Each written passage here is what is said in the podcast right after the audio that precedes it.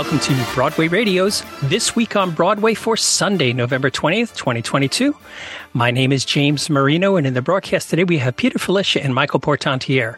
Peter is a playwright, journalist, and historian with a number of books. His new book, The Book of Broadway Musical Debates, Disputes, and Disagreements, is now available and can be purchased wherever finer books are sold.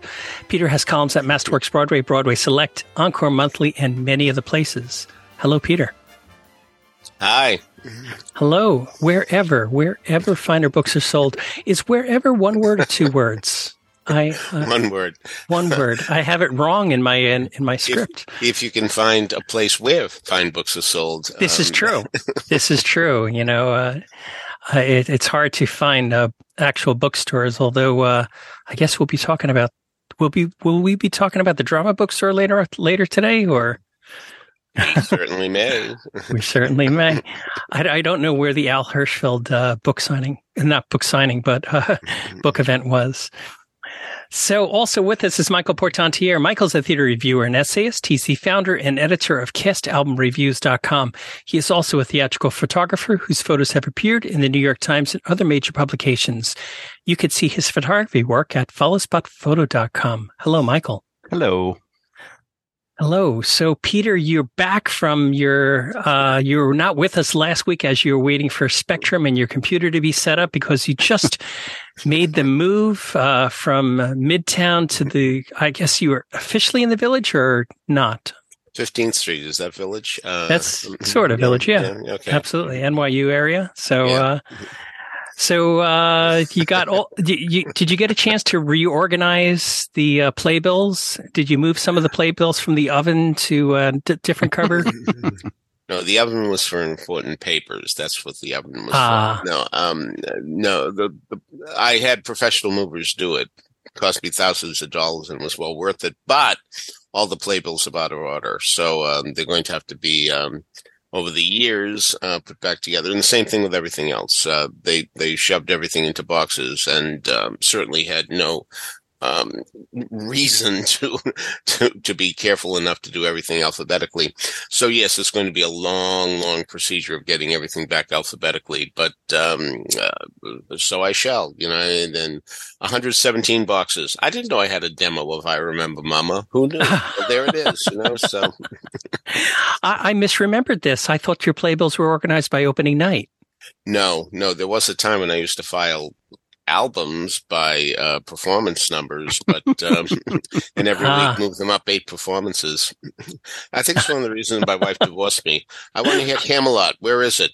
What are you looking at right now? Let it ride. No, no, you got to go much more to the right. Okay. Um, well, damn Yankees. No, no, no, to the left, to the left. No. So, yeah. there could have been worse things. It's the little thing. It's the little you things. Bet. The little things, right? you do together or not.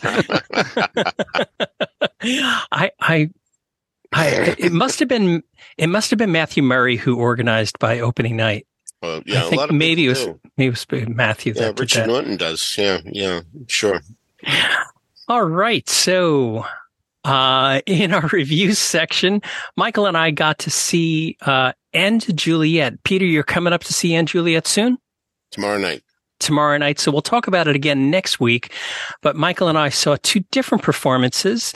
And at my performance, Romeo was out. And in Michael's performance, Juliet was out. What is going on there? So, hmm. Michael, tell us about your experience at And Juliet.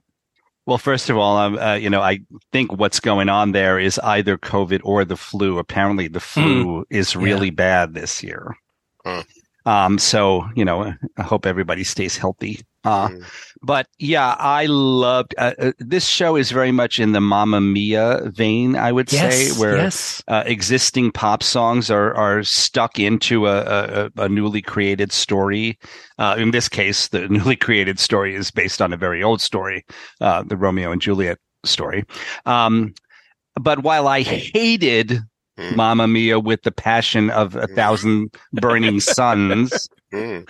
I really, really love this show. And to me, the huge difference is while Mamma Mia is completely witless and free of humor, um, this one is very witty and charming and very, very, very funny. Um, so let me immediately give credit to the book by David West Read. Um, uh, and then, uh, the uh, well also the the director is Luke Sheppard and the choreographer is Jennifer Weber and all of those elements I think really add to the show greatly.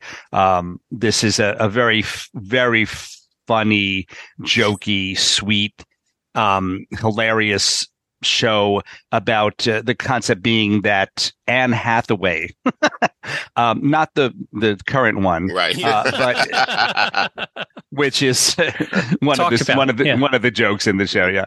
Uh, but Shakespeare's wife. Um, shows up and she kind of objects to the fact that uh, she you know that she's taking uh, she's home with the kids while he's becoming a you know a world famous icon. And she did she also objects to um, the way that romeo and juliet turns out uh, the story so she um, they agree that they're going to rewrite it together, basically. Um, but then that you know that that doesn't go that well uh, so much, and it leads to conflict. And um, one thing about this show is I I hadn't read a lot about it beforehand. I I knew obviously from the title and Juliet that it focuses on the character of Juliet. I didn't even know if Romeo was going to eventually turn up. Uh, and I guess it's not too much of a spoiler to say that he does uh, without telling you how he how he turns up and when he turns up. Um, but uh, so let's leave it at that. Um, the I'm also I am not the target audience for this show because I am going to tell you, although you won't believe me, I think I knew a total of 2 mm-hmm. of the songs, the pop songs that were included, and those two were "I Want It That Way" and oops, I did it again. Um, all of the other numbers, it, it's it is similar to Mamma Mia in the sense that um, characters will be talking and then suddenly they'll launch into a pop song and the audience will start to laugh as they recognize the pop song. But um, I kept turning to my friend uh, who I went with and saying, "What's that? What's that?" you know, because I didn't know what the songs were. Uh, but I still loved it. the The jokes are very, very funny. I think, and the character relationships and the whole plot uh, uh and the way that that the these two uh, Shakespeare and Anne Hathaway attempt to rewrite. Uh, Romeo and Juliet. I, I I just thought it was very, very clever. Uh, there were a couple of places in Act Two when it started to get more serious where I thought it, it stumbled a little bit, but just just a little, not not enough to really um, hurt my enjoyment of the show. The, the audience really seemed to love it. The cast is phenomenal. If you didn't already love Betsy Wolfe, oh um, yeah uh, you will you will love her now as Anne Hathaway. Uh, and uh, Stark Sands, great to have him back on Broadway as Shakespeare. Really, really funny and charming. Um, uh, Paulo Szot is in it. Uh, also, Justin David Sullivan, Melanie La Barrie, Ben Jackson Walker is uh, the Romeo who eventually turns up, and Philippe Arroyo as, as Francois.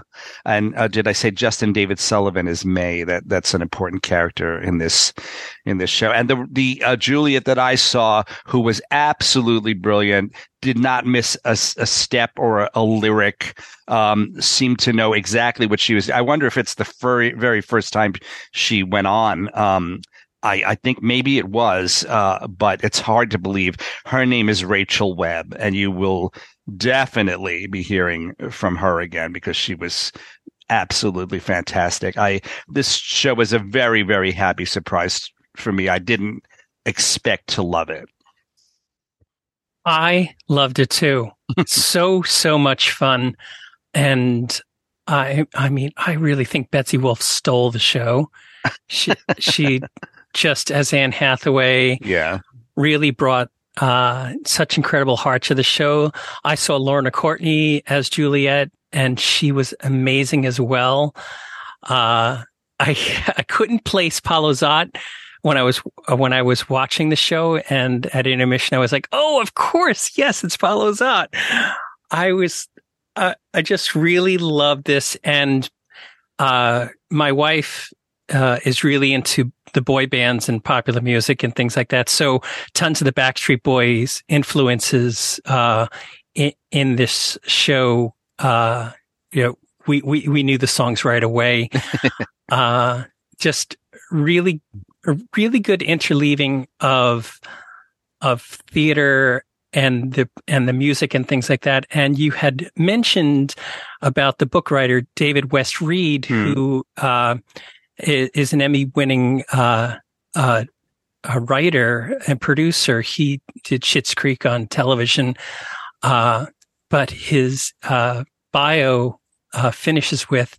David is a graduate of the Juilliard School and NYU's Tisch School of the Arts. Wow. So certainly he's got a you know theatrical blood in his veins to attend those two schools uh, even though he is best known as uh, as a television writer uh, but he re- they really nailed so many different genres in a show uh, certainly this show is you know it, it's not going to be it's not going to be meant for typical Broadway theater goers, but I think that it it uh, addresses an audience of people that uh, will really enjoy this, who have a lot of uh, pop culture influence, uh, and I think that given what's um, what's been happening over K-pop in the last week or so. Hmm. Uh, K-pop moved back its uh, opening night, and they're having a little bit of ticket sale problems and things like this. I thought K-pop was going to be the runaway pop hit, uh, but could be & Juliet. Yeah, I uh, remember you said that, and, and then I, I heard about Cape. I didn't know if it was it was just anecdotal, but I heard that they're not selling that well. Yeah, they're not. They, their their ticket sales are not selling, and they're sort of scrambling and they've had a bunch of COVID outages and had to cancel performances and they pushed back opening night a week. And, uh, and then we got a, uh, I'm not going to say panicked, but an interesting, interesting email from the press reps asking us to come early. Uh, oh, which, mm. So, did you see the DK DKC O&M sent out an email asking us to come early? I don't know if you got I'm that as sure. well. No, I, didn't. So. No, I don't think so. So, yeah, they were like, uh, "Yeah, we uh, thought we'd invite you before opening night," which is hmm. interesting. Uh, so, but uh, the the & Juliet, I think, is gonna be um, hmm.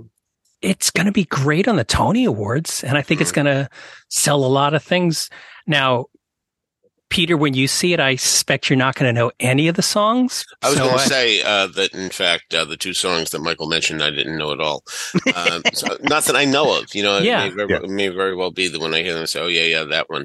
Um, but um, but what I do want to say, speaking of schools, and I may have mentioned this before, but uh, I was at the University of Cincinnati teaching master classes for more than twenty years, and only once, only once did Aubrey Berg, the head of the department, say, we have an incoming freshman next year. I am telling you, she is sensational. She's Betsy Wolfe. That's mm. her name. Mm. And again, this is the school that uh, did Ashley Brown, the original Mary Poppins, and Christy Altomare, the original Anastasia, and Shoshana Bean.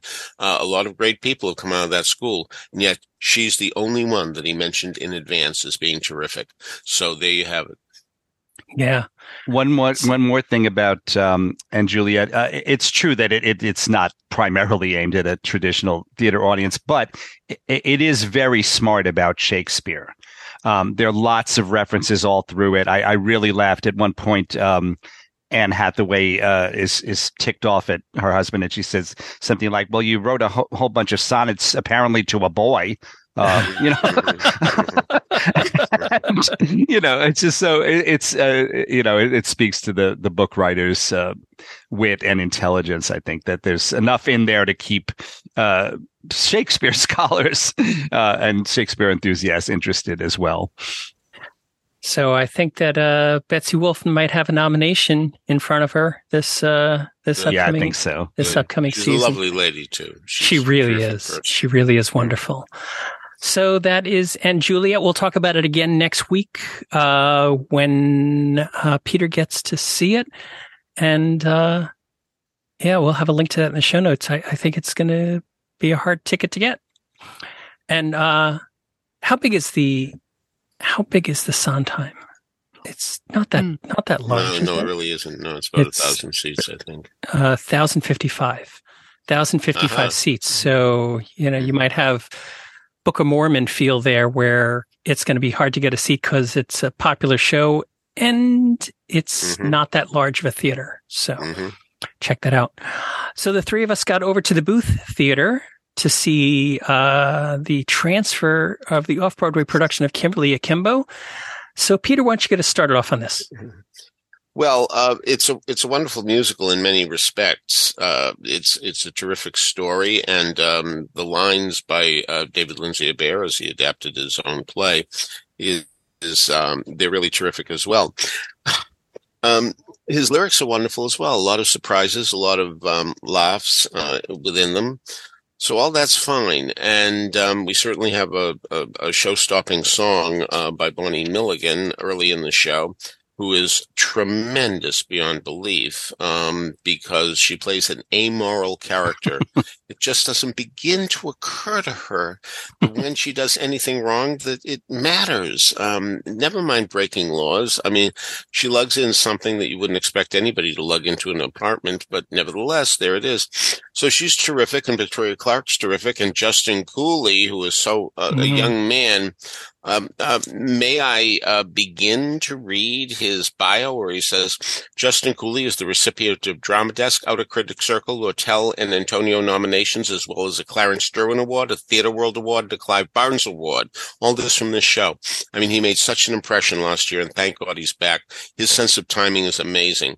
Victoria Clark plays a, a, a well, a girl, but a woman uh, in the sense that she looks like a woman because she has that terrible disease um, where you age um, at four times the rate of your actual age. And here she is approaching 16, which they usually say is it for people with this disease. And um, she's approaching it. And uh, so, therefore, um, she's uh, quite elderly in terms of um, her disease. So anyway, uh, she goes to high school, and it's nice that nobody makes fun of her. And I think some of that may be, we can infer has to do with the fact that they've uh, grown up with her and they're used to her. But Justin Cooley is strangely attracted to her, um, both in uh, term uh, he plays a character named Seth, um, and uh, it has to do with the fact that uh, he likes her mind and he wants to work on a project with her. Though he is taking a bit of advantage of her, and he feels bad about that as time goes on. Um, the problem is that uh, Kimberly has a terrible home life because uh, she has a mother who's accident prone and um, a little ditzy, and a father who's quite the rummy, um, drinks quite a bit, um, and so that's a problem as well. The mother's pregnant and makes no bones of saying, "I hope we have a perfect child this time," mm-hmm. uh, which makes her feel terrible. So, um, and into their lives comes um, the mother's sister, um, Kimberly's aunt, who indeed uh, they've been running away from. And as time goes on, you find out the reason why. And it's a serious reason. Um, but um, the problem with the show, it's so sad.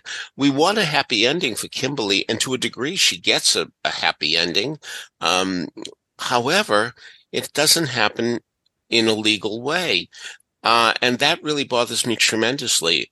I really wish that there were a way that David Lindsay Abaire could have found happiness for his character, if indeed um, in a legal way.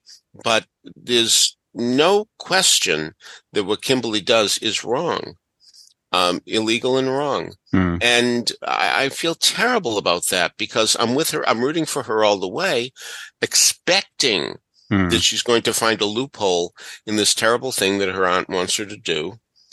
It's um, it's only a cast of eight, and um, there are four essentially backup uh, people who are really terrific as well. But Steven Boyer, who was magnificent in Hand of God, hand to God um, is magnificent here too. Is is the father and Alli Mauzey is wonderful as the mother. It's a terrific cast.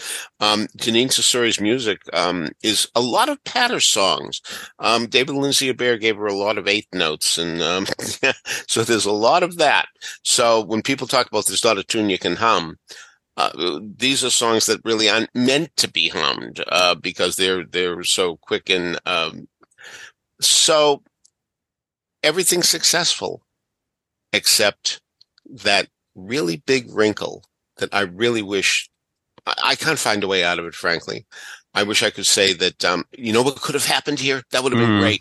I can't do it. Um, so it's really too bad, um, that, um, what we're essentially saying is if you can, um, skirt the law and get what you want, well, so what? Hmm. All right. So, Michael, what did you think? Yeah, I think when we talked about the show when it played off Broadway, that Peter and I mentioned then that we both had that same problem with the with that plot point in Act Two, and I, am going to say a little more about it. I don't think it's a uh, a spoiler to say that it's mail fraud. Uh, and uh, an additional problem I have with it is that the the aunt um, recruits not only Kimberly but all of the kids in the show uh, to be her you know accomplices in the mail fraud. And uh, it's just uh, to me it's like they're they're too smart for that and and too moral for that the kids. I don't think um, that they it didn't seem believable to me that they would fall for it. And another thing is is that the aunt isn't even um, consistent in her own logic about it. At one point she tells them that they won't get in trouble because they're so young yeah. Uh, they won't get in trouble with the law because they're so young. But then a minute later, she says, if, you know, if, if you screw up, we'll all go to jail. Mm-hmm. Well, um, you know, I mean, shouldn't she, shouldn't she at least be consistent in, in, you know, uh, in her own, what she's saying, whether it's bullshit or not, uh, mm-hmm. you know. So I, I, I wish that had been rewritten. I don't remember if that plot point was exactly the same in the play. Do you, Peter? Um, I don't remember the play at all. I was talking to Linda last night and saying, boy, I'd love to see a production of the play now. I'm actually mm-hmm. going to look for one. I don't know if they're allowing uh, productions of the play. Sometimes they don't do that. Yeah. But, um, but uh, if there's a community theater doing a, a play version of this, I want to go. Of course, what I could always do is go to the drama bookshop right. and read it too. But, right. um, anyway, yeah. go on. Um, so that that I have that problem. Uh, I uh, and yes, about the the way that it affects the ending. Uh, I don't think it would have been too difficult um, to figure out some other way for Kimberly to get money. But anyway, um, whatever. Uh, we'll just have to chalk it up as a uh, as an unfortunate error in the otherwise really fabulous book by David Lindsay-Abaire based on his play. And I agree with you about the lyrics. I think they're great. We should mm-hmm. certainly mention, um, uh, Jeanine Tesori's music. I, I, think that the the play has been beautifully, beautifully musicalized. Um, probably, you know, one of those cases where you see the musical and you think, oh, you know, how could this ever have just been a play? Uh, but mm-hmm. then if you see the play, you, you would say, yeah. well, this is completely satisfying in its own right. Um, another t- a tip of the hat to Jessica Stone, who um, started out as an actress uh, and has become a really superb director um, based on this play alone. I would say. Um, so, bravo to her. I um, I I loved uh, seeing the performances uh, uh, uh, again of both uh, Victoria Clark and Justin Cooley because I think yeah they're uh, I think they're both brilliant and I would not be surprised if each of them both of them won Tony Awards uh, for this. So let's hope that happens. Um, but the rest of the cast, Alli Mauzey is the mother, and uh, Steven Boyer, Bonnie Milligan, and and the and the, the kids, the the young people playing the teenagers are first of all eh, completely credible as teenagers and just really really fantastic. Um, Victoria Clark, uh, I just love her performance so much. One thing that occurred to me when I when I was seeing the sh- show again was that, um, in a way, uh, Victoria is miscast uh, just in terms of physical size. Uh, in the play of Kimberly Akimbo, the title role was played by Mary Louise Burke, who is tiny. Mm-hmm. And it seemed like m- more believable in that sense that um, I would think that someone with that disease would probably not grow to be very tall.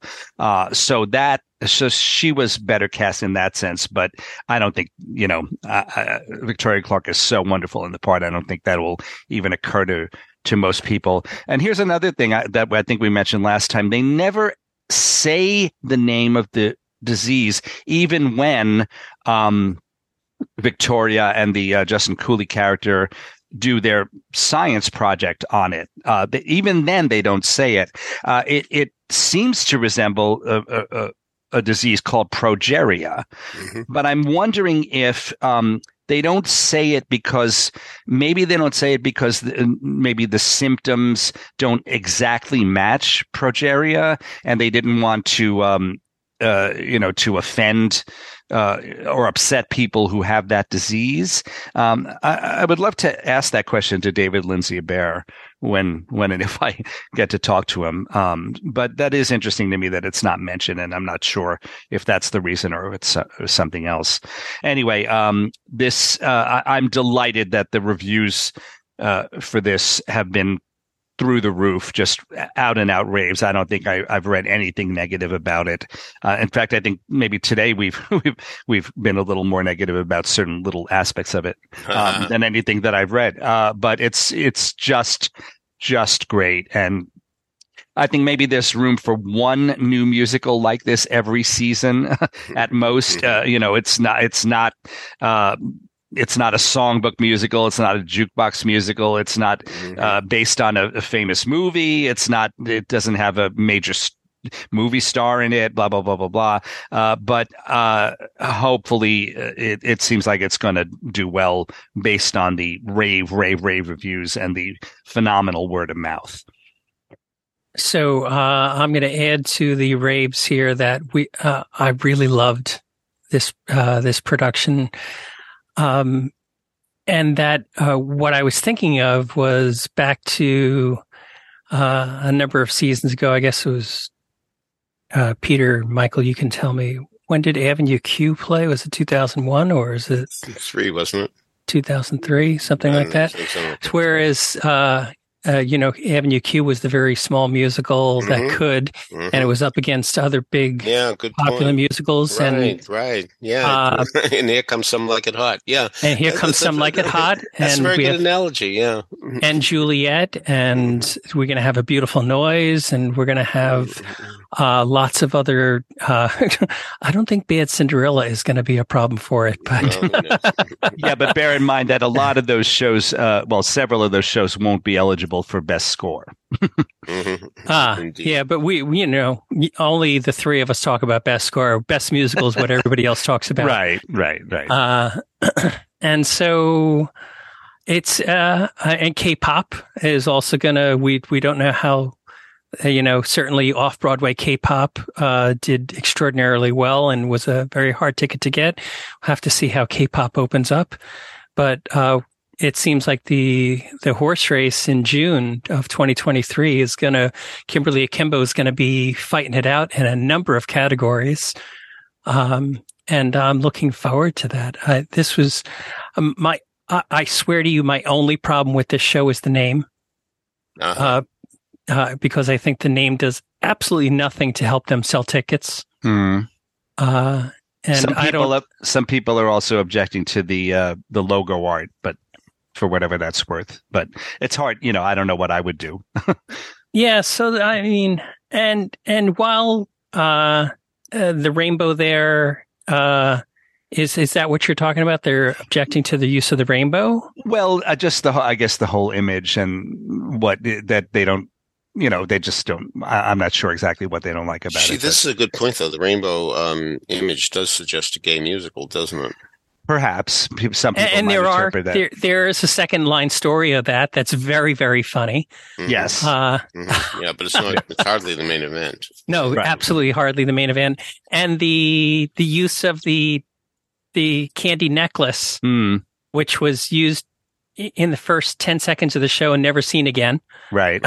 so, I mean, I, all those things don't help them sell tickets. I, I, you know, and this is a big change between a big difference uh, we've talked about in the past between Hollywood and Broadway is that, uh, the studio would be like, we're changing the name and the writer's got nothing to say about it. Mm-hmm. Whereas on Broadway, he, we're changing the name and the writer's like, no, you're not. So, so, but they do nothing to help them sell tickets. Uh, the Booth Theater, just in keeping with our little trend here this morning, has got 707, 766 seats. Mm-hmm. So this is the little musical that could, uh, and It's again, um, it's selling vi- very high percentages because of it's a 766 seats, hard to get mm-hmm. a ticket. So we'll have to see what happens in, in, the future here. But I really hope that Kimberly Akimbo uh, does very well and lots of people get to see it. Uh, it's it's a wonderful, wonderful show. Oh, Rob Johnston in our chat room brings up that the on the logo, the uh, the rainbow is the old Six Flags Great Adventure logo, ah, which plays, which really puts a nice piece in the puzzle there. Rob, that's awesome. But I don't think it translates. I mean, I remember Great Adventure really well, right? And right, I totally yeah, yeah. Did, never made the connection if they had done something like that. But that Six mm. Flags Great Adventure is a big part of that story. Mm. Uh, oh, sure is. So yeah, that makes total sense. Although it didn't quite translate for me.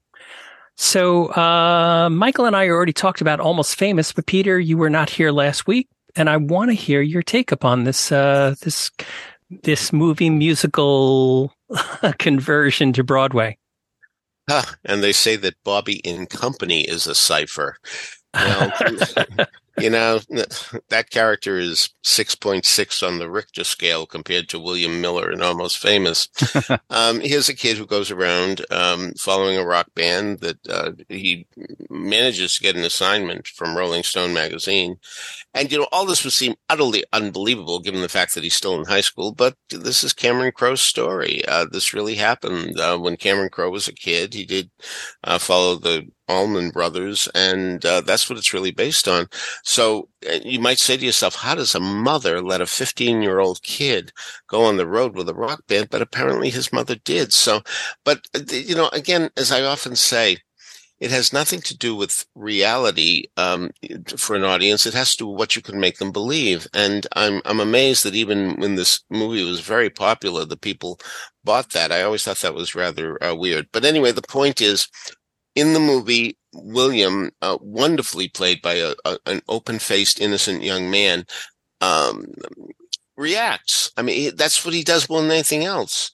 And in in a musical, he could react in song. He could step forward, um, center stage, and sing what he feels. He rarely, rarely does. Um, let, let's do the math. The Playbills list of musical numbers show William in merely nine of the show's 27 numbers and three reprises. In only two is he listed first.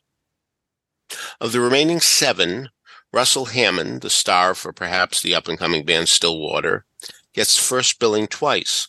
Penny Lane, Russell's sometimes girlfriend and full-time groupie, even though she hates that term, mm-hmm. receives it five times. And why not? They're the more compelling characters. But William could have been more of one. People sing in musicals when they're so worked up over what's happening, when mere speech can no longer contain. So where's William's song after he's disappointed that Russell and the others dumped their manager for the, supposedly better one after only minutes before they staunchly insisted that they wouldn't? Why didn't he get outraged at Russell, Russell's essentially selling Penny for $500 to another group? Why doesn't he sing about that?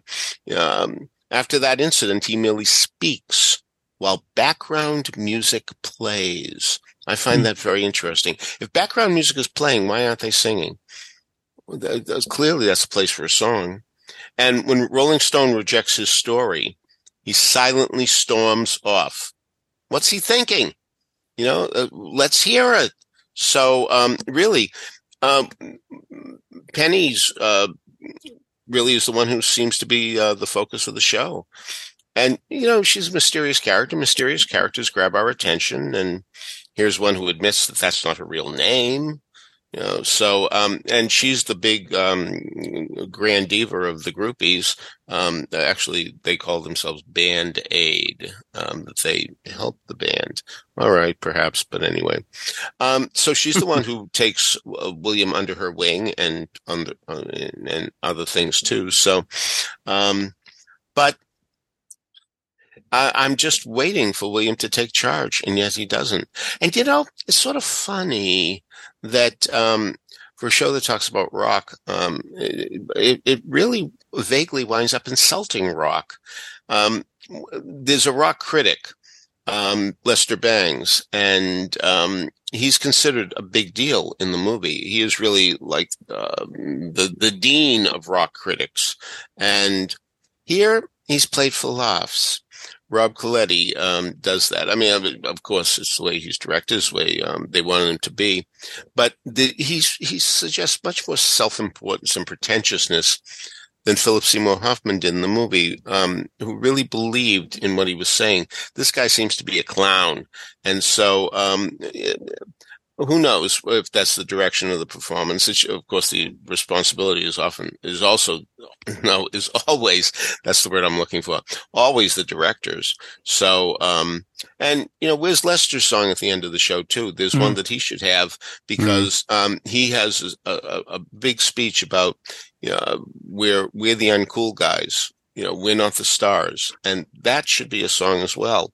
So what music there is, I thought was very pleasant. And, um, uh, I, the lyrics were okay. Um, and, um, I thought Chris Wood was very good at playing Russell. Um, Solea Pfeiffer, uh, is very good as Penny Lane as well. So, um, but,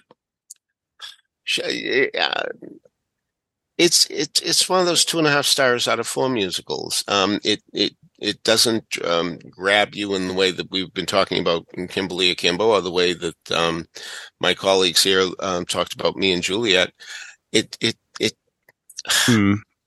you know, and I I I Casey Likes is the name of the young man who plays William, and um, much too old um, you know, you might buy that he's 15 years old if you're okay in the balcony, but, uh, you know, anybody who's in an orchestra seat, yeah, um, and uh, in real life, um, he's, he's, he's about to be 21, I think it is. Um, but, um, the kid in the movie, um, was, um, literally 16 going on 17. And, um, and he made William seem as inexperienced as Liesl Von Trapp for that matter. So, um, But um, also in terms of insulting rock, I'm surprised. You know, when when Michael was earlier talking about the traditional Broadway theater goer, um, I'm starting to believe the traditional Broadway theater goer is is certainly a, a younger person who likes rock. Um, since I hear so many woos, and um, um, so it's very interesting to me that the crowd, even though it was a young crowd, seemed to be on the mother's side. I guess you know a lot of these people who um, were well, it, it, takes place in '73, and I guess a lot of people who come to this musical um, were may have been about 15 when they were in '73, and now they've had 15 year old kids of their own and they know how difficult that is. Um, and so maybe that's why they were on the mother's side. When the mother came out with her, um, pronouncements and, um, and when she has a song that starts the second act, they were really on her side. And um, so I find that kind of interesting too. But again, um, it's it's it's just an okay show at best. But it could have really been something if we really knew what William was thinking in song and not just in speech. So that's the main flaw of Almost Famous. Mm. Uh, I was uh, wanted to ask Peter if uh, you were getting out your uh, notebook and noting down all these Broadway debuts, like uh, Casey Likes, and uh, I think sure. that I think that almost famous is Solea Pfeiffer's Broadway yeah, debut. Right. She's that's been right. around. That's right. Oh, really? Uh, yeah. Yes. Uh, so she really is. Uh, could be also uh, in the in the running for many different uh, awards well, at the end of the season. Yeah, because we do Broadway and off Broadway, it's always more than hundred people um, uh, in both the male and female category. Always. I've, sure. Uh, I've I've been doing this since 1996, and it's never been fewer than hundred. So um, so uh, yeah, this year it'll be substantially more, I'm sure. But because uh, there are a lot of debuts happening, and we're very glad that that's happening. It's nice that people are getting their chances. Did you guys see that the uh, the entertainment fund, also known as the Actors Fund, is mm-hmm. uh, doing a one night only chess? Yeah, I did. oh and, yeah, and Solea's yeah. doing uh, uh, What is she? She's oh, someone else's story. That character is it Florence? Mm, Svetlana. Ah, uh, Lena Hall is doing Florence. Right, right. And, and I just I just now realized that I guess this is well, I, I, don't know if you would say the production uh, because you know, there weren't many sets, but this is based on the version that I saw in DC. Uh, as part of the uh, at the Kennedy Center, as part ah. of the broad, that Broadway mm-hmm. Center stay, but there it was a completely different cast. It was Raul Esparza, yeah. Uh, and um, uh, uh, uh, Someone no, else. yeah, but, uh, I uh, I have to say, um, yeah. I like Darren Criss. I, I can't imagine that. I would not think that he has the vocal chops for that incredibly difficult role of Freddie Trumper. Uh, mm. Well, uh, what's the one at Kennedy Center directed by Michael Mayer? Yes, that's what the yeah, and and okay. this and the, with a book, a new book by uh, what's his name? mm, let's the see. Taylor model Cam Zoyle. Uh, uh, Danny Strong. Yeah, I'm sorry. We, I didn't have the notes up because yeah, I didn't know we were going to yeah, n- yeah, no, no. Yeah. So Bjorn and Benny, Tim Rice, Danny Strong, Michael Mayer. Uh, let's see who else. Darren Criss, Lena Hall, Ramin Karimloo, Solea Pfeiffer. Uh, so yeah. So, uh, and, um, Rob Johnson in the chat room brings up that, uh, that Solea Pfeiffer was in Songs for the New World at City Center, of course and uh, so she's she's having a good year. Yes, so. indeed. Um, however, uh, that night when chess is happening, I'm going to be at Your Own Thing, um, which uh, is going to be done as a benefit for the, I think, Red Bull Theater. And oh yeah, um, yeah, yeah. A 1968 musical um, dealing uh, with Twelfth Night, and um, very much of its time, and that's going to be the fun of it. Um, so many images and um, and uh, concepts come from what was going on at that time in, in the world. So there's going to be a lot of um, affectionate laughter of "weren't we silly then?" Uh, that's going to happen a great deal in in your own thing. Very tuneful score. Um, uh, quite good indeed. And I was talking to uh, Leland Palmer. Well, Linda Posner is her real name, and that's what she goes by now. But I was talking to her about it um, and uh, she left the business a long time ago. Uh, as she said, the only role I really wanted to play was a mother. And um, I have a, a, daughter named Pearl, and um, so she's very happy with that. But that's where I'll be at Symphony Space, seven thirty on December twelfth to see your own thing because nobody gets it. You'll have plenty of opportunities to see chess. They always chess is the exactly. first show I ever saw on three separate continents. North America, Europe, and Australia. so, by the so, way, yeah. the, the, Kennedy Center one uh, did have Ramin Karimloo uh, as as Anatoly, but it, then it had Raul Esparza as Freddie and Ruthie Ann Miles as Svetlana and Karen Olivo uh, as Florence Vassy. But you're not going to see her back here. Yeah, yeah, yeah. So the three of us got over to the Vivian Beaumont Theater at Lincoln Center to see Mike Birbiglia, The Old Man in the Pool. Uh, being that we have our own Michael here. So Mike, Michael, why don't you get us started on Mike Birbiglia? Well, I've loved all of his previous shows, and this one is no exception. I, am so glad he's back. Uh, I'm glad he's, I guess he's filling a, a spot, uh, an, an, empty space in the uh, mm. in the mm. programming at the Vivian Beaumont Theater because Camelot um, would, was originally announced to. I think it would have been playing there now, right? Is that right? Mm-hmm. Mm-hmm. Yeah, uh, but mm-hmm. that was pushed way back, and so the theater's sitting empty, and a perfect place for Mike Birbiglia to come in and do his new show called "The Old Man and the Pool." Directed by Seth Barish. Um, he's Mike is so uh, charming and funny in a in a very relatable, everyman way. Uh, anyone who's seen him, uh, I, am sure would agree. Uh, this uh, the the basic theme of this piece is mortality. Uh, but um, it's very funny. Uh, he he he's so brilliant that he's able to do that. Um, and uh, the the audience just loved it. The uh, the guy next to me laughed throughout. Um, mm-hmm. so, uh, uh, somebody else that I knew uh, in the in the audience said to me, um, uh, boy, that friend that you came with, he really loved it. He, I said, no, that wasn't my friend. That was the guy on the other side of me. He, he I don't know who he was, but he came with his girlfriend and he just laughed throughout. He, he loved that show. And, and so did I. Um, Mike does this thing that I, I, mentioned before, and I didn't know the name for it, uh, the last time that I talked about it, but actually courtesy of Jim Caruso, um, I found out that it's called a callback.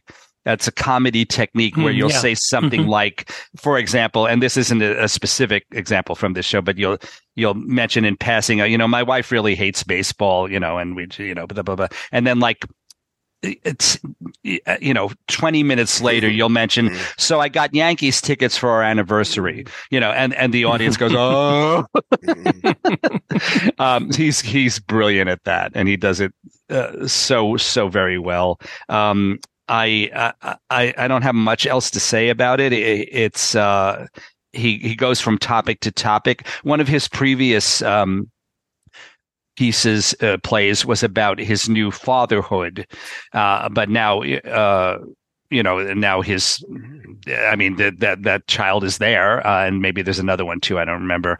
Uh, and so this one is about his his wife and his child and and his family life. Uh, but then also these things happen that uh, bring up the subject of mortality. And uh, I also won't mention how the uh, how the what the title means, but you'll find that out when you go, which you definitely should. Yeah, and there are really good tickets available. I mean, we talked about how big the Beaumont is and mm. uh, odd that this show would be in there, but it, I, it felt really comfortable in there and there's tons of tickets available and you have uh, a few weeks to go see it. It's playing through January 15th. So Peter, what'd you think about Mike Birbiglia's show? I don't find him funny, funny, but I find him endearing. Uh, a wonderful smile, um, wonderful expressions. And uh, he certainly in this show ascribed to something that Lehman Engel always used to tell his students in the uh, BMI workshop look for humor in dark places. Mm. And indeed, I mean, he is talking about type 2 diabetes and worse, and yet um, he's able to make it funny. Hmm. And yes, some of it has to do with the fact that, as Michael was saying, the callback situation, uh, where uh, he has a discussion with one uh, doctor or advisor after another, and um, they basically tell him the same thing to to make him uh, healthier, and he has the same conversation with each of them, and it's it's it's funnier the second time when he does it because you know what he's going to say, and you know what the other person is going to say too. So um, I find it enjoyable. Uh, but um, uh, yes, uh, by the way, I was sitting uh, close to Michael. Um, there was only um, a couple of seats between us. We were there the same night. And um, yes, uh, the guy next to him certainly was um, uproarious, but um, but you didn't hear a peep out of me. Um, I you you get a lot of smiles from me with Mike Birbiglia, and that's good enough because there are a lot of smiles, and um, I certainly appreciate his technique, his style, the way he engages us, and all that. But um, I don't know what it is. He just can't get a laugh out of me. Well, I will say uh, uh, that I mean I think I know what you mean. They're, they're not belly laughs, even from the people who are laughing. They're not like the the kind of jokes like in a Neil Simon play or anything like that. It's more the comedy of recognition and and just everyday uh, you know everyday life. Um, but I I do I well I I guess you know that's yeah. A, well, one other thing I want to mention uh, when he did the new one uh, about having a child and how difficult that is mm. and how it changes things. Uh, when the audience uh, reacted in um, in in agreement, he would say, "I know." Right, right. And I th- I thought that was very funny. Here, he simply says, "I know." He says it a lot. Um, I know um, when he acknowledges, and I think that's part of his charm. By the way, uh, the fact that he bonds with the audience in that way, uh, and I think that's a, a very smart thing. But I, I would have enjoyed that type of "I know." yeah, um, I, in, in I missed show. that too. Yeah. Did you really? Okay, yeah. fine. Yeah. yeah. so when he did the new one, he had that. Uh, that drop from the rafters of right. all the oh, yeah. of, of all the st- of the oh, toys yeah. and everything for kids Oh, yeah. I, I, I laughed incredibly hard because you know anybody sure, who's, yep anybody who's had young children and the toys are everywhere.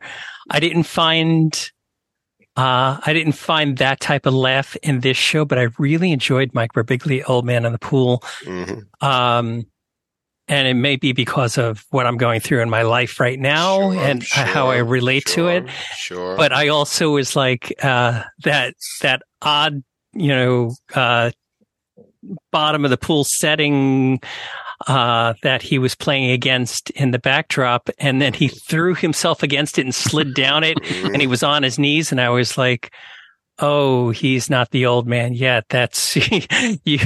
I want to. See, you're not able to do that in another ten years. That's that's a tough Yeah. one. Yeah. But uh, I, you know, I, I think that there was a lot of insight there. And my wife said to me, she's like, "Why do we keep on seeing this guy who's a stand-up comedian on Broadway?" And I was like, "Because he's a different type of stand-up comedian. He's telling stories, which I guess a lot of stand-up comedians do tell stories, but this."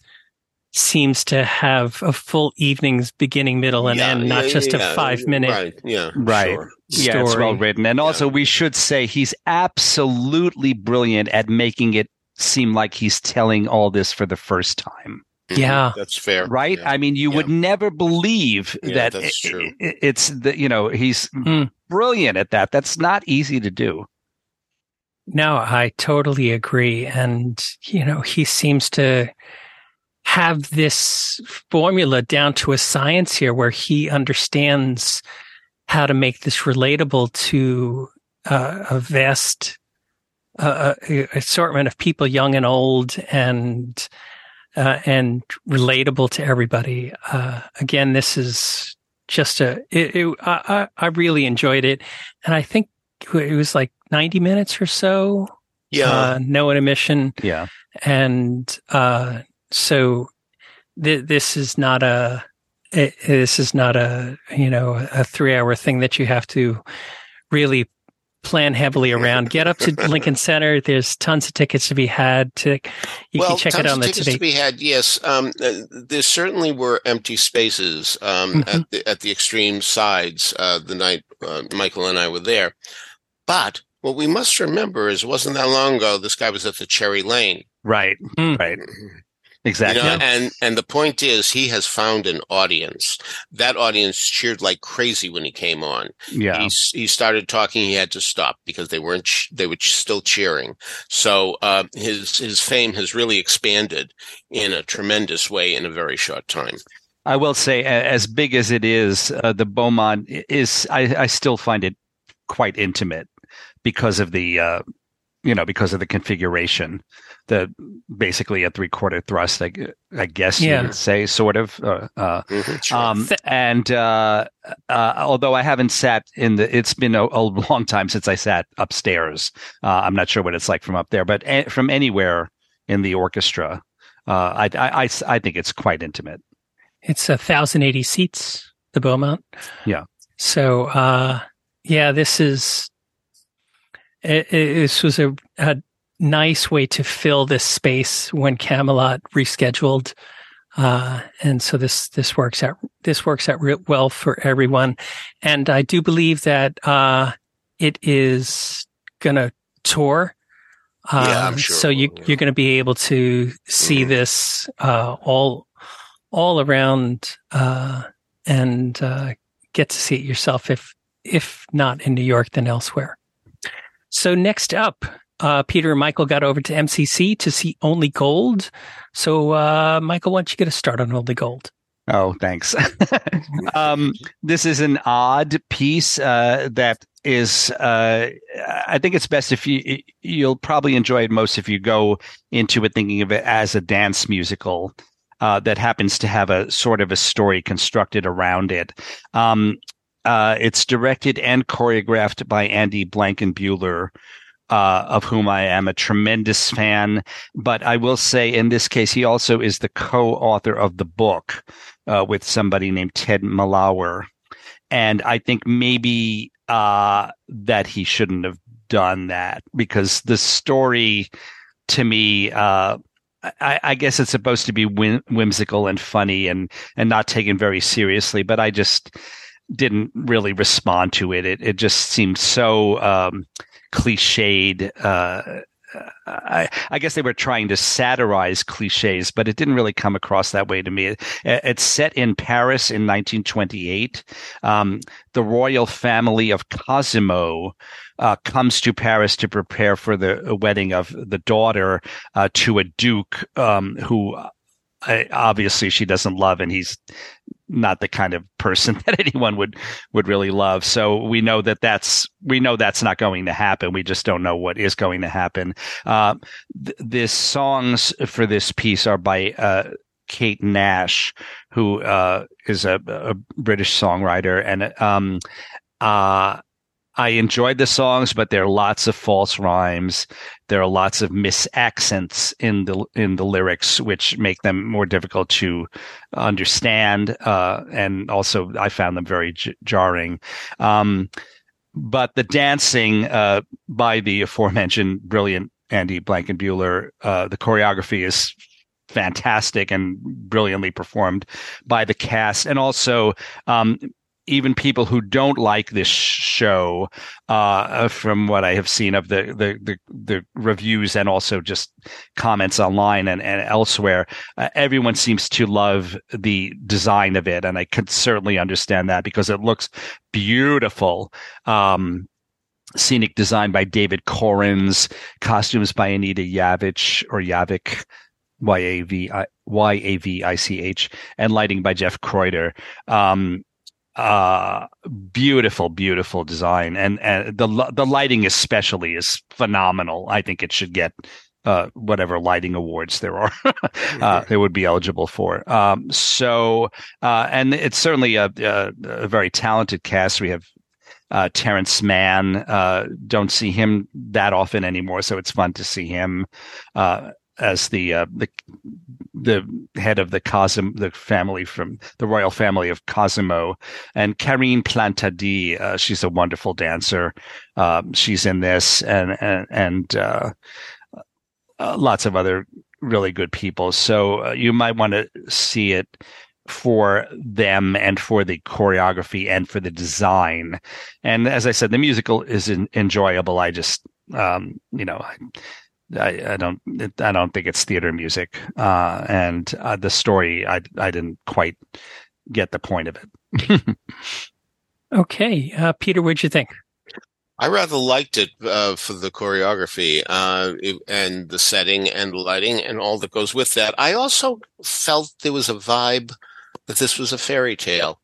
Mm-hmm. And as a hmm. result, mm-hmm. I was able to go with it more than I would have if it um, struck me as a realistic story. Somehow that's what it was. It, it is his Terrence Mann, who's been married to a woman for a long, long time, and she is thoroughly bored with him.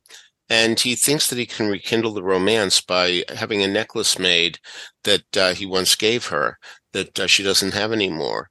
And um, in doing so, he he winds up meeting uh, the son of the person who made the necklace because the guy who did is gone now, long dead. And um, he's a man who hasn't really reached his potential as his wife perceives it. And his wife really is very disappointed in him. She really believes that he has tremendous talent and he just doesn't have the get up and go to make it happen. And now suddenly he has a chance to make it happen and he rises to the occasion, which I think is really quite nice. The the implication that um, if, if, so many of us we had a chance, we would be able to succeed. Mm. We need that chance, and so I liked all that. Um, but yes, it's definitely um, a choreographic uh, experience, and it's a terrific one. Um, everything else that um, is in place that Michael mentioned, so I like that quite a bit. Uh, Terrence Mann, you know, it's amazing when you look at Terrence Mann's career mm. because he has been in three of the longest running musicals of all time. He was in Cats. He was in Les Mis. he was in Beauty and the Beast. I mean, is that amazing to be in and major in, roles? Yeah, exactly. Major roles. and, and, and, uh, I dare say that the average person has no idea who he is. And and by the way, I saw a workshop way back when of Jekyll and Hyde in which he played Jekyll and Hyde, and he was sensational in that too. Sensational. So, uh, by the way, Bob Cuccioli was sensational as well. Don't misunderstand me. I'm not saying he was better, but he was sensational in the roles plural. Um, so, uh, but to think really that this is a guy who has had uh, a lot of employment in his life, and um, and not everybody knows who he is, uh, is is kind of amazing. But I was very very glad to see him back on stage because he's a very nice person too, very nice, and um, and I thought he was very good in the role, and being a man who is a husband who still wants to be, have that marriage work, even though his wife uh, has given up on it long ago. So um, I I was I, um, by the way for MCC, which I would not think is a wealthy company. Hmm. I, I, don't think of any not for profit as a wealthy company. Yeah, yeah, um, yeah. They spent the bucks on. This. Oh yeah, one. yeah, yeah, yeah. You know, yes. uh, so look for a bunch of one person shows from now on from those people. You know, because really, um, they opened the bank account for this one. So, um, so I was very appreciative of uh, going to um, an off Broadway theater. Um, it's a handsome new place. They haven't been there very long. This is probably mm. their third season. Um, and, and, and seeing, um, so much ambition and so much of it realized. To your point about Terrence Mann, uh, my guest for the show was Giuseppe Barzilio, who uh, was in the uh, revival of Cats. Uh-huh. And um, I said to him, uh, you know, that Terrence Mann guy was the original Rum Tum Tugger, and he was like, really? so, so that suddenly, really impressed. Yeah. Suddenly, Cats is forty years ago. I mean, yeah, yeah. Yeah, it's hard to believe, but uh, but it is. yeah, I mean, uh, Terrence Mann. Not only has he had a long and distinguished uh, Broadway career, but has gone back to Carolina and done so much work uh, creating the That's festival right. and the North mm-hmm. Carolina Theater and things mm-hmm. like that. That it's just, just I, I think about.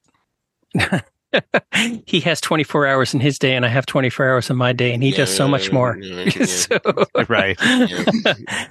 All right. Next up, uh, Peter and Michael got over to Second Stage's Tony Kiser Theater to see Camp Siegfried.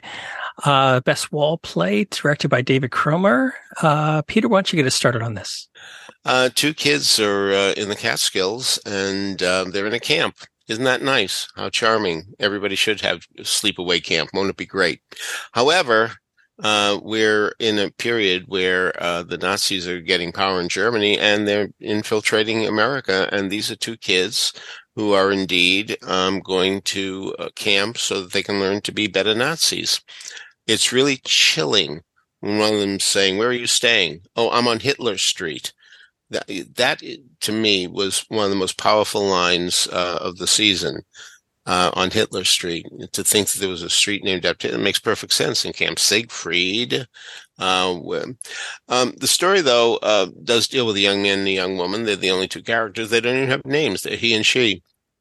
I don't think that's a good idea, by the way, mm-hmm. um, to name characters generically like that. I think it distances us from um, from really getting involved with them. Now, granted, you know that happens if you look at the playbill, and you might not. But on the other hand, um, obviously they never call each other by n- name, and I think that that's that's a bit of a problem. But there, but anyway, um, it, it, becomes a, a quasi love story, um, as as you expect it would, as you much too grudgingly uh, assume it will.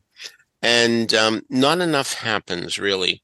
But I will say this it was a fascinating thing that happened at my performance. I don't know if it happens at every performance, but there's a lot of talk about how much work these kids have to do. I mean, they are being trained to work, uh, and work is considered a wonderful thing um, because you're not shirking and so on and so forth.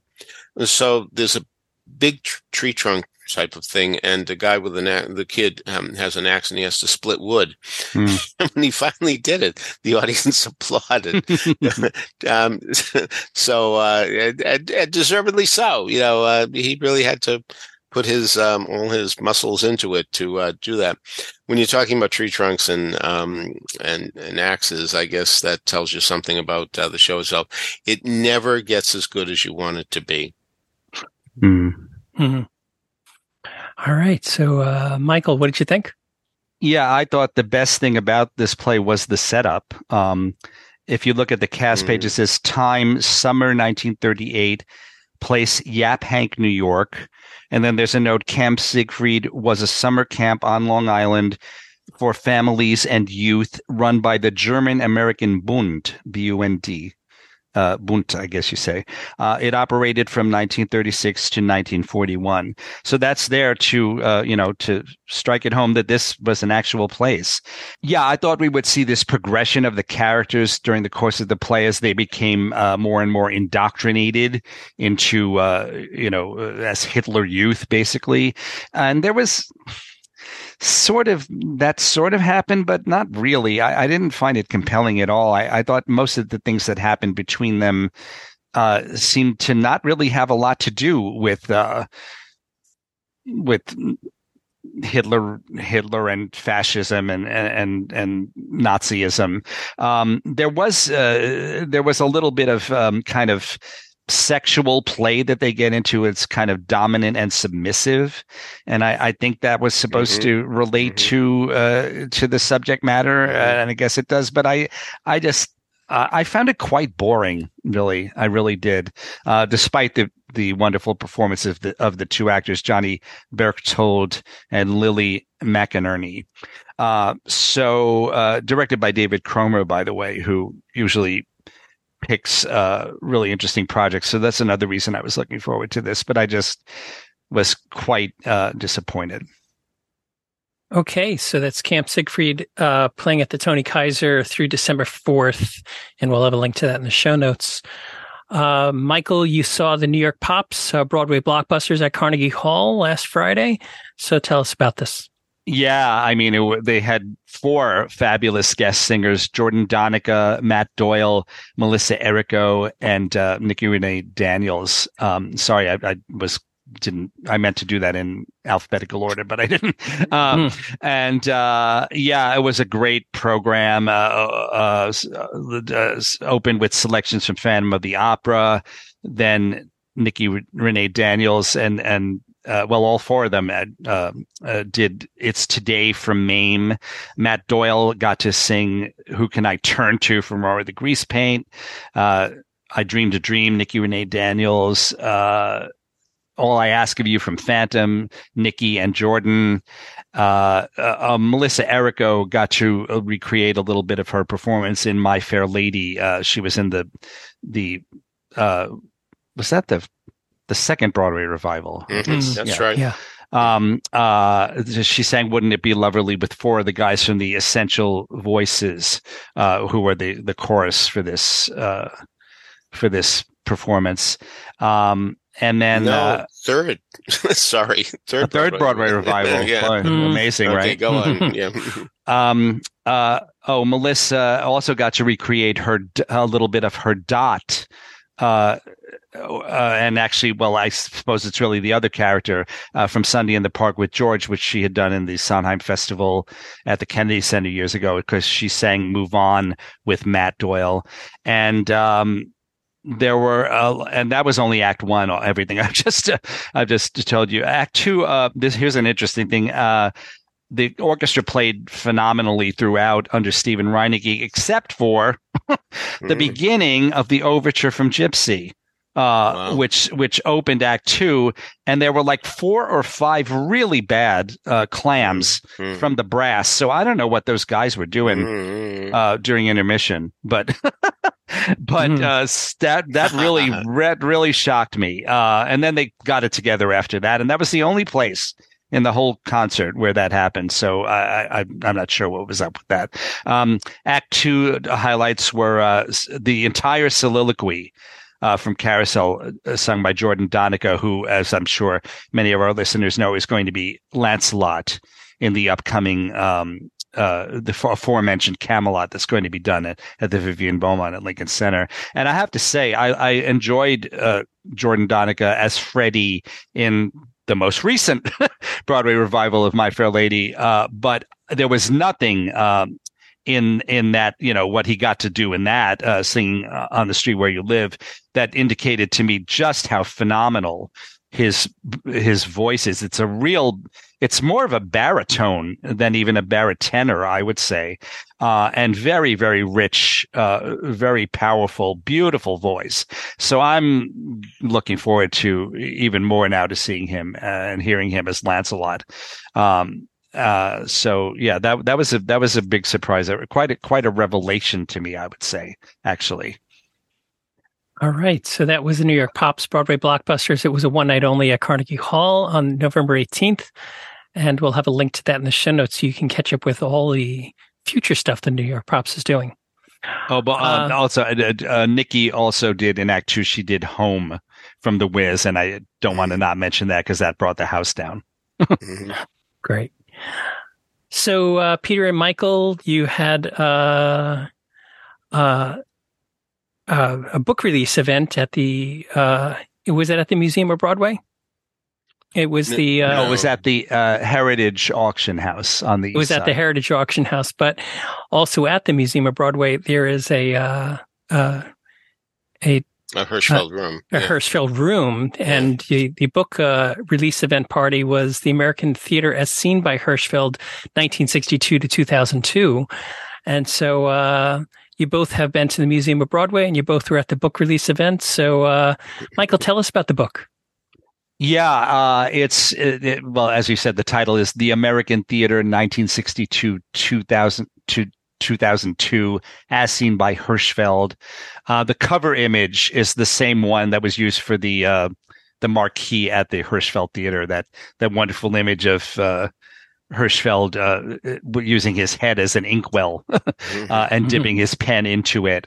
Uh, and uh, this is a great book. I, you know, I haven't checked. Uh, I'm sure it's in the notes somewhere. Is this the first collection of his work in book form? Hmm, I don't know. Um, whether or not it is, uh, I mean, I think a lot of people would would really like to have it because it's a, it's you know it's a fairly large book. I, I I'm I'm bad at this, but it's about a about a foot wide and mm-hmm. maybe like eight inches tall. So mm-hmm. the, and it's one page uh, per image. So they're fairly large. I, I mean, I think if you wanted to, you could buy the book and then cut out, um, you know, some of the images that you really love and frame them. Uh, they're they're big enough for that, or or you could just keep it on your coffee table and impress your friends, you know, when they come over, because it's really you know fantastic to just leaf through it. And it was done at this place I had never been before called the Heritage Auction House. Um, where they are currently auctioning off uh, various Hirschfeld prints signed by uh, some Broadway legends, like uh, Joel Grey is one that I, that I saw, and there were a few others. Uh, um, there was one of uh, I'm not sure if they're all signed. There was Michael Feinstein, there was Chita, people like that. Uh, so it was great to to to be there because I don't usually go to auction houses.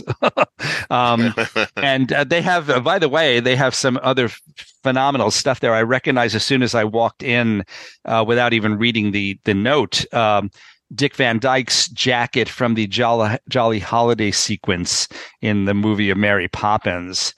Uh, but then there were, you know, there's a lightsaber from uh, from Star Wars, and then uh, uh oh, the original script from um, the Orson Welles uh, radio version of the War of the Worlds, the one that caused all that panic. Um, and then they had, you know what they had? They had a golden ticket from Willy Wonka and the Chocolate Factory.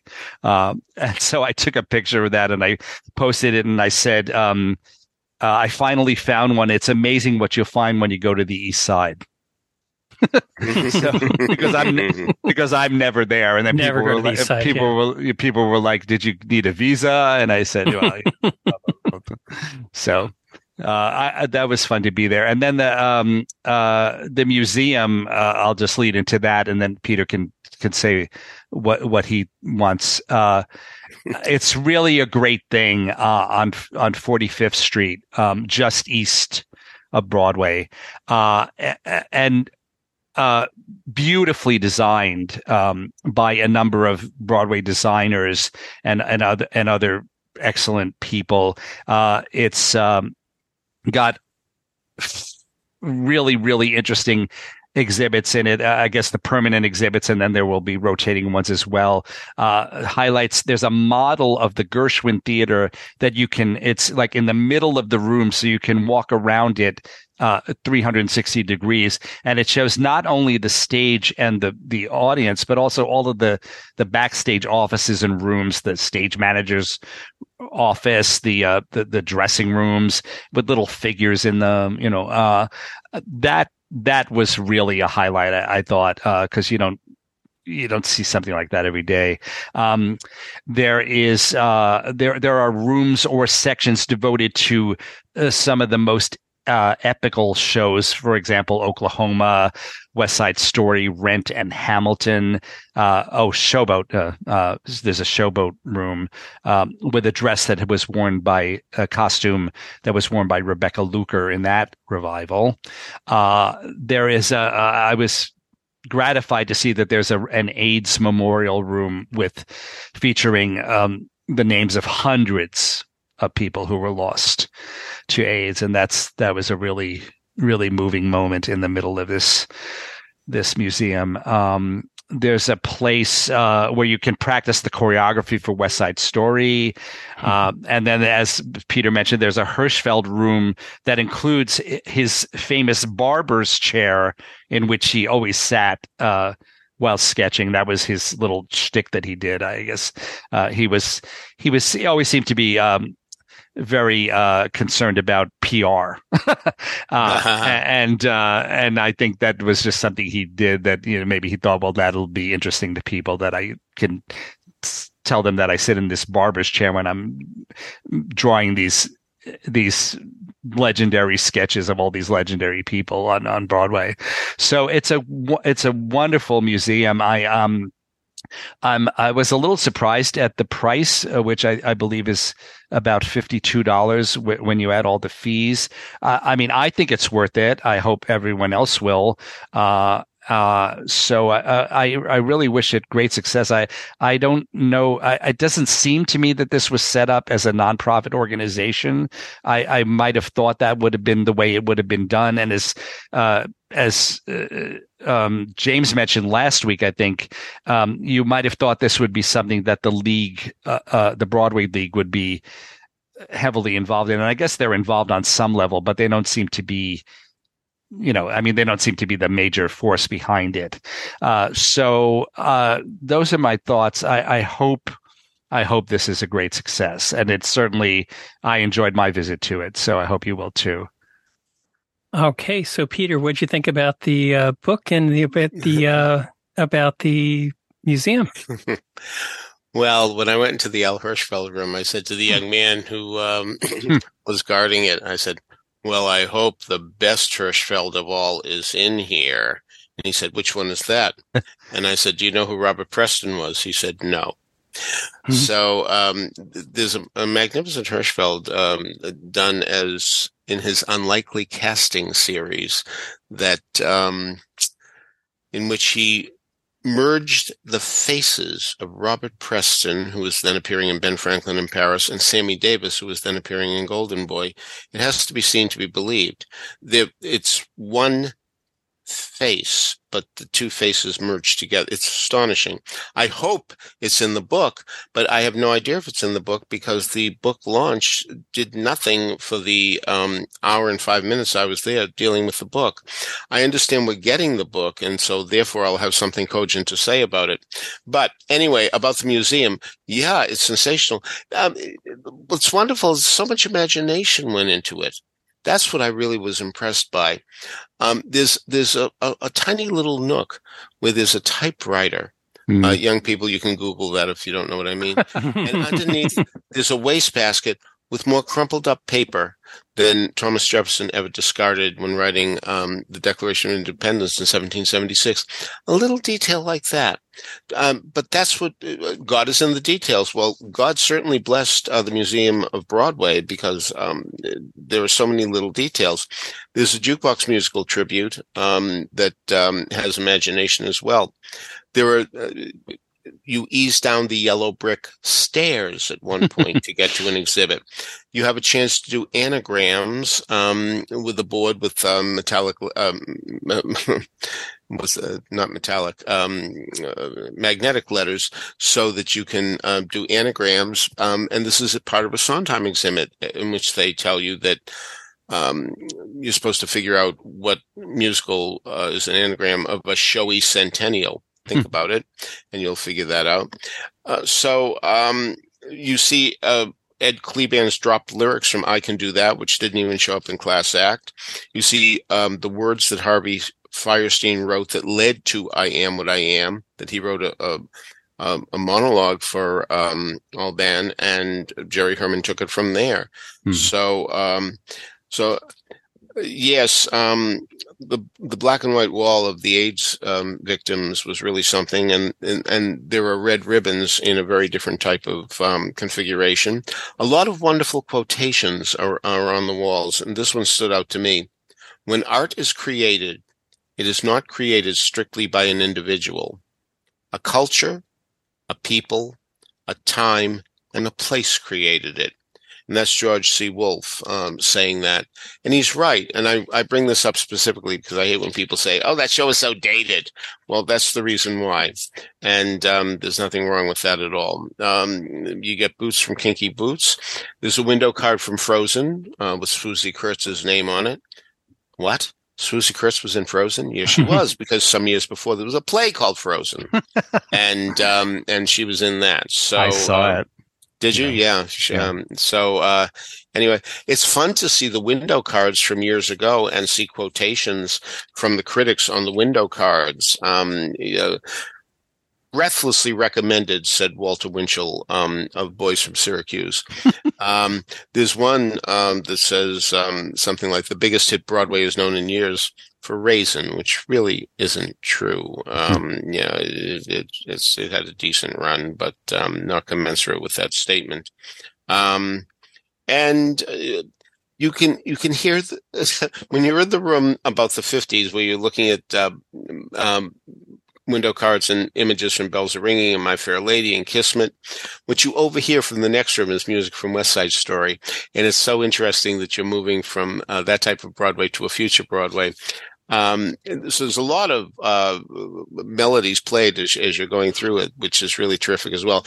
For West Side Story, they replicate Doc's Candy Store. Yeah, and what was so impressive there was the fact that all, everything that he's selling are in packages that were the packages you would see in 1957. Mm. Um, so uh, the, the Hershey's logo back then, et cetera, et cetera et cetera, et cetera, et cetera. So um, it's really uh, Colgate, uh, Kellogg cornflakes, all that stuff um, from way back when. Um, I, I, tell you, you know, even though Roxie Hart says that Sophie Tucker would defecate at her success, you see her uh, a picture of her, uh, not her, but um, uh, the outside of the Palace Theater when she was playing there, and there are banners that are, are, enormous that say Sophie Tucker on it. So I don't, I think Sophie Tucker would be able to keep it in uh, no matter what Roxie Hart um, success she had. She was really quite the superstar, and that really proves it. So um, there's Oscar Hammerstein's um, worksheet uh, in which she's trying to write "sorry" rhymes. Sorry Surrey and you see the word curry and flurry and hurry. And then you see the words furry and blurry crossed out. Mm-hmm. You know, because they're not perfect rhymes. They may spell nicely, but they don't. So blurry, but but he wound up using blurry. yes, indeed. Yeah, he put so, it back in. yeah, pentimentos. So, so the thing is that um, there's so much imagination here, and um, I I went in thinking, okay, I'm going to see Dolly Levi's red dress, and I did. Mm. However, it's much more than that, mm. much more. And I'm really looking forward to writing a detailed description of what the Museum of Broadway is, which will be my December 6th column. I should mention the one flaw that I noticed was uh, when it was when I was in the chorus line room, I heard uh, the music in the mirror playing. Uh, you know, the original cast recording, obviously, of Donna McKechnie, and it was way off pitch. It was way too ah. fast. so I'm going to have to find out who to uh, talk to about it. All right. So that's the Museum of Broadway. We'll have a link to that in the show notes, as well as a link to the Hirschfeld book. And that wraps it up for today. Before we get on to the musical moment and trivia, I want to remind everybody that you can subscribe to these broadcasts by going to the front page of BroadwayRadio.com. There's a subscribe link that we each and every time we have a new episode of This Week on Broadway, it'll be automatically downloaded to Apple Podcast for you. Of course, you don't have to listen to us on Apple Podcast. There's many ways to get us. Spotify, iHeartRadio, TuneIn, Stitcher, Google Play, anywhere that you can listen to finer podcasts, you'll find Broadway Radio's offerings. Contact information for Peter, for Michael, and for me can be found in the show notes at BroadwayRadio.com, as well as links to some of the things we've talked about today. So, Peter, do you have an answer for trivia from two weeks ago? Two weeks ago. It's a film from the 1950s with about a half dozen songs. Four of its cast members starred in Broadway musicals of the 70s. Two of them had their name called as Best Actress in a Musical. One other was nominated, and the other wasn't nominated at all. What's the picture? Who are the four performers? What musicals did they do? And how did they make out at the Tonys? the 1955 film The Court Jester had in supporting roles Glynis Johns and Angela Lansbury, who in the 70s, well, the former won for Best Actress in a Musical for A Little Night Music, and the latter for Gypsy and Sweeney Todd. Also in the picture was Mildred Natwick, who was nominated in 1971 for 70 Girls 70 but lost to Alexis Smith in Follies. As for the court jester's star, one Danny Kaye, he appeared in 1970 in Two by Two, in which he improvised, to put it politely, to the point that he was denied a nomination. Tony Janicki retained his first place crown, followed by Josh Israel, Jeff Valenga, Brigadude, Paul Whitty, Juliet Green, and Sean Logan. This week's question What character in a Tony winning musical made a financial estimate for the year 1959 before another character in the same show did one for 1964 and another one for 1974. Hmm. If you have an answer for that, email us at trivia at broadwayradio.com. We'll let you know if you're on the right track. So, Michael, what do we have in this week's musical moment? Well, speaking of 1959, uh, our opener and our closer is uh, the overture from Gypsy from the original Broadway cast recording. Uh, and uh, there are no clams in the brass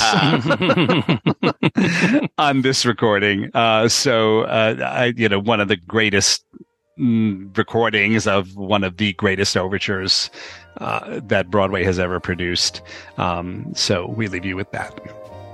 All right. So, on behalf of Michael Portantiere and Peter Filichia, this is James Marino saying thanks so much for listening to Broadway Radio's This Week on Broadway.